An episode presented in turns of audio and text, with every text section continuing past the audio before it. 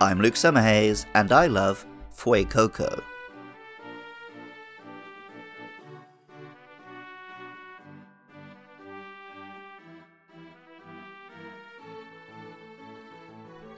It's never been officially said out loud by the Pokémon Company, but fans have long inferred that the fire-type starters each represent an animal from the Chinese zodiac. In some cases, like Scorbunny and Tepig, this works perfectly. In other cases, it can be a bit of a stretch. A Charizard is kind of a dragon, and I guess a fox is sort of a dog. Assuming this was a deliberate pattern, coming into the ninth generation we had four animals left: a goat, a horse, an ox, or a snake. When Fuecoco was revealed, its dinosaur-like body shape led people to think maybe it was going to be the serpent, but it was a bit of a stretch. He is hoping the evolutions clear things up, eh?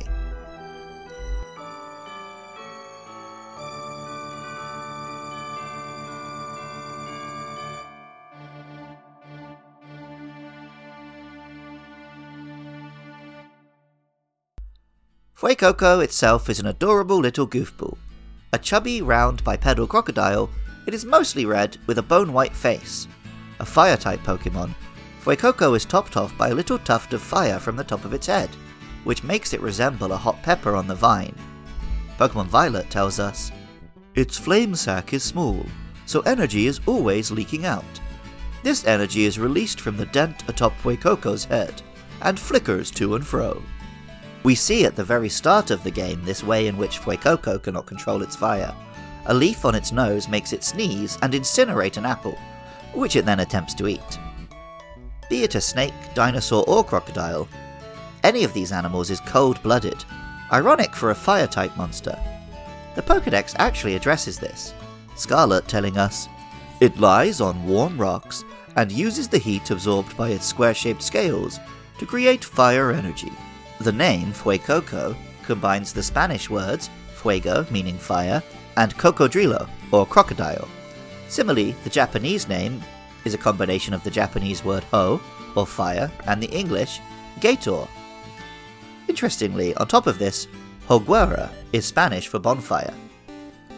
Fuecoco still doesn't yet become any more snake-like when, at level sixteen, it evolves into Crocalor. The Day of the Dead, or Dia de los Muertos, is perhaps the ultimate example of Latin America's post-colonial culture. Born from the marriage of native death gods and ancestor worship, and the Catholic religion brought by conquistadors, the holiday is a bittersweet and deeply important night for some, and an excuse to dress up like a skeleton and party for others. Crocalor is a somewhat comical bipedal crocodile. Its chubby body gives it the vibe of a mascot costume, or even Barney the dinosaur. Topped off by what appears to be a sombrero on top of its head, this is hardly an imposing predator. This hat, along with an outfit which Crocalor's belly pattern somewhat resembles, is the iconic look of a mariachi singer, the classic Mexican musical style. Crocalor isn't the best example of that musical style just yet, but it's trying. Pokémon Violet tells us, "The valve in Crocalor's fame sac is closely connected to its vocal cords. This Pokémon utters a guttural cry as it spews flames every which way." The name Crocalor simply combines crocodile with alor, the Spanish word for heat. The Japanese name Alligator combines achi, the Japanese equivalent of ouch, which is specifically used when something is hot, and which, coincidentally, I often hear when my Japanese friends and colleagues wash their hands after me. And alligator. It also sounds a little like mariachi, referring again to the singing and the hat. That isn't actually a hat though. As Pokémon Scarlet tells us, "The combination of Crocalor's fire energy and overflowing vitality has caused an egg-shaped fireball to appear on the Pokémon's head. Eventually, the egg will hatch, incubated as it is in Crocalor's flames." Crocalor's pale face and large eyes are initially comical, but they look much more skull-like in retrospect when, at level thirty-six, it evolves into Skeledirge. Crocodiles on the River Nile, far away from Spain or its many former colonies, are famous for a symbiotic relationship which they share with the Egyptian plover, a small bird. The bird will live on the crocodile's head, essentially, picking food from the croc's teeth. This is sustenance for the bird, hygiene for the croc, and adorable for us to see. Skeledirge is, in a reverse brigatito, now fully quadrupedal down on its four legs, looking every bit a fearsome crocodile.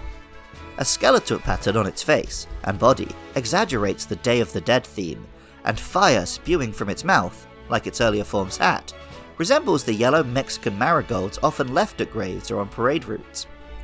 Crocalor's egg has now hatched into a little round spiritual bird, which bounces around on Skeledirge's nose and head, replicating the real-life symbiosis while adding a ghost typing to Skeledirge's fire. Pokémon Scarlet explains, "The fiery bird changes shape when Skeledirge sings. Rumour has it that the bird was born when the fireball on Skeledirge's head gained a soul." While Crocalor could only make guttural sounds, Skeledirge is now a much more accomplished singer. Pokémon Violet tells us, "Skeledirge's gentle singing soothes the souls of all that hear it. It burns its enemies to a crisp with flames of over five thousand four hundred degrees Fahrenheit." This manifests as a signature move, Torch Song, a powerful fire move which also raises Skeledirge's special attack.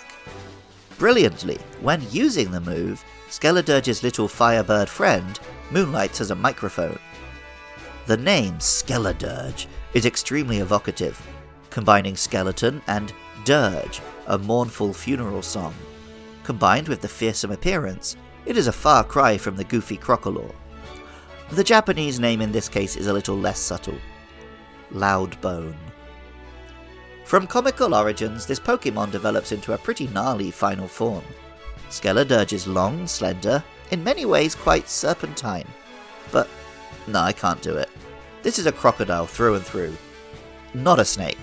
An animal that is not on the zodiac, at least not in China or Japan. In neighbouring Mongol cultures and parts of Turkey and the Persian Empire, a version of the zodiac replaced the mythical dragon with the more down-to-earth crocodile. So I guess this kind of is still a zodiac animal. The jury's still out. Music for Luke Loves Pokemon is by Jonathan Cromey. Artwork for the show is by Katie Groves. Writing, producing and editing is all by me, Luke Summerhays, and funding is provided by lovely listeners at patreon.com slash podcastiopodcastius. I love it when you guys get in touch. Hit me up on Twitter or Facebook at Luke Loves P K M N and let me know your thoughts about our next monsters, Quaxly and Lechonk, or share your love for any Pokemon. Also, join me Friday and Saturday nights from eight p m U K time at twitch.tv slash LukeLovesPKMN for my streams. Even if you don't feel like doing any of that, thank you so much just for listening. I love Fuecoco, and remember, I love you too.